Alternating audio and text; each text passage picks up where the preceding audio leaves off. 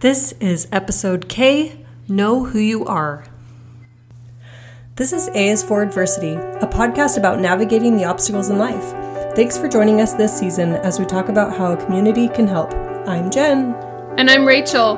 We're here to be a part of your community this year as we learn together.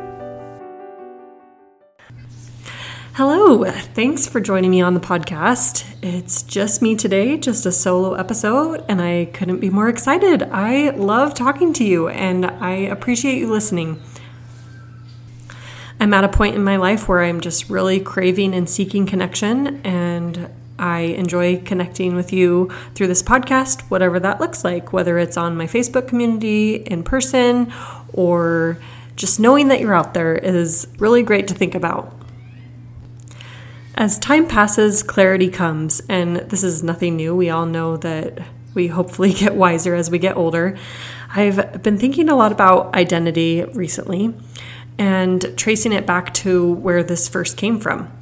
And I realized that when I was pregnant with my oldest, I would see other moms and see how they were just so consumed with motherhood and from my outside perspective, that's all they were doing. And I'd see empty nesters who had lost themselves in motherhood. And I committed to myself right then and there that I was not going to lose myself in motherhood. I had also seen other examples of this with women who worked outside the home or pursued their passions in different ways. And I decided that that was going to be my narrative. So I aggressively pursued my passions, and here I am three kids later, still trying to do the same. Identity work just lights me up. I love helping other women figure out who they truly are and help feed that inner part of them. I feel like we come to Earth knowing who we are, we develop our personality, we figure out what we like and what we don't like, and then we get all this programming from society in the form of shoulds we should live a certain way, we should not do certain things, we should like certain things. All of this ends up becoming a big tangled mess, and then we have the task of sifting through it, finding the things that resonate, and hopefully coming out the other side as ourself again. So it's kind of self, should, self. I remember being younger and dreading the question, What do you like to do for fun? I would often try and share things that they would like to hear instead of sharing the the nerdy part of me that I felt wasn't socially acceptable. I do love to read and write and those things weren't socially acceptable in my mind with a certain crowd and so I would kind of hide that part of me. And I feel like this is how it relates to community because the more you're comfortable with yourself, the more you're at ease with others when you have that self assurance that what you're into is okay and that you're confident about the things that you like, you're able to be that authentic self around other people. Besides, if we're trying to be something that we're not and other people are trying to be something they're not, when we meet up, we're trying to connect the part of us that isn't really us.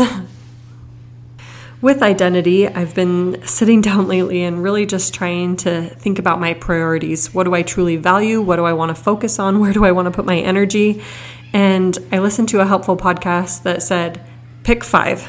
pick five priorities, and that's what you can focus on this season.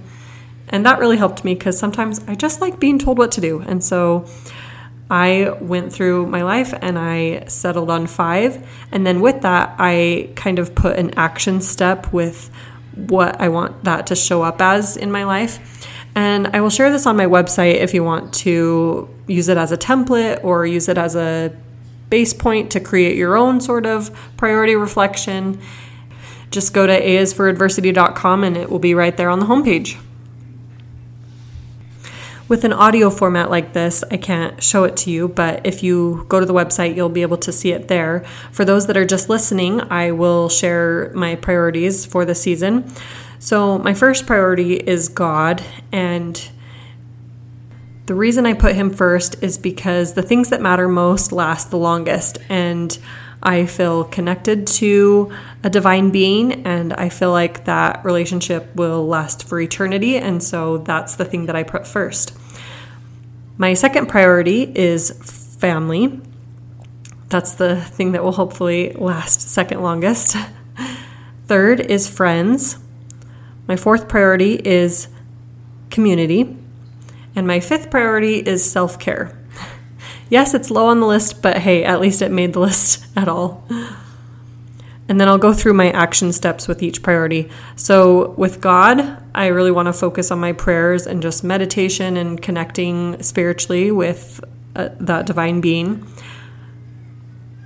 My action step for family is bedtime. It's kind of become a pain point, and I really want to bring the joy back into it and figure out how it can look in my day to day life. My priority with friends is book club. I love to read and really just want to focus on that with my social activities and putting that first and focusing on that when other things come up. With community, my focus right now is networking. I have gone to several Daybreak business networking lunches and I'm trying to expand my network and connect with other people and then for self care, my action item this season is fewer desserts. I do eat dessert with every meal, I'm just trying to make it a little bit of a smaller portion. The podcast episode that said to choose five priorities also said to review your situation every six months or when there's a big life change. So I will be reviewing these priorities again in six months and seeing if anything needs to change or if I want anything to change or if I want to focus on anything different. It's interesting, though, that the overarching value in all of these is connection, seeking connection with God, seeking connection with my family, with my friends, with my community, and with myself, connecting to myself through identity and self care. I encourage you to spend a few minutes thinking about your identity and who your authentic self is. It was also pointed out to me recently that adults go through developmental stages. For some reason, I thought this was only for children, but nope, adults have developmental stages too. So, uh, in adolescence is mostly when people are finding out their identity, and of course, different people will be in different stages at different times, or the seasons can last longer depending on what you're going through. After identity is relationships, figuring out your place in a family or societal connections and after that is contributions. What are you going to offer society or your family? How are you going to contribute? And then after that stage is reflection filled with looking back on your life, wondering if you made a difference or what your impact was. I've come to an interesting spot in my life because I feel like all the anchors are gone. I bought a house, and, and that was as far ahead as I was looking when I was growing up. I've been talking with my husband about a five year plan and a 10 year plan because I feel like those will be helpful anchors. And as we were talking, we realized that we had a three year plan and a seven year plan, which is great. It doesn't have to fit the exact mold and template of a five year plan and a 10 year plan. It's just great to have things to look forward to, to plan on, and to experience. What developmental stage do you feel like you're in? Are you in one of these, or maybe you're going through something different that doesn't exactly fit this description? The last thing that was on my mind today was coming up with a personal symbol. I remember coming up with one when I was in high school, and I still use it today. It's reminiscent of a wagon wheel with spokes. And I'll post this again on my website so you can see it. But within that wagon wheel, I can find all the letters of my name. And so I've just kind of used that as a symbol. I love circles, they really appeal to me. And of course, my favorite color is purple, so it's purple. And it's just kind of my unique symbol. So I challenge you to design one, whether it's a squiggle, a mark, a representation, something that represents you. It may seem kind of juvenile, but I think it's fun to have a personal symbol.